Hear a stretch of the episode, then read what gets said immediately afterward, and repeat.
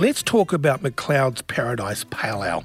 Created by McLeod's Brewery in Waipu, it's one of their flagship beers inspired by the surf, sand, and their Scottish heritage. Not a bad combo. Brothers Clayton and Jeff Gwynn established McLeod's Brewery in 2014, with Waipu considered their childhood summer home away from home. Uh, there was no other place to start up. The trio have since left their mark by growing the brewery and launching the Waipu Pizza Barn, now a landmark stop for locals and visitors alike. Now, beer expert and chair of the judges for the awards, Michael Donaldson, says McLeod's Paradise Pale Ale always comes up in conversations about New Zealand's best pale ales. A massive call. But this beer's got creds. It's something of a cult beer in New Zealand and was voted Beer of the Year by the Society of Beer Advocates just a few years ago. It's bursting with fruity New Zealand hops, delivering the lush sweetness of papaya and passion fruit, undercut by lime juice and orange zest. There's even a little earthy diesel note to bring some complexity to the mix.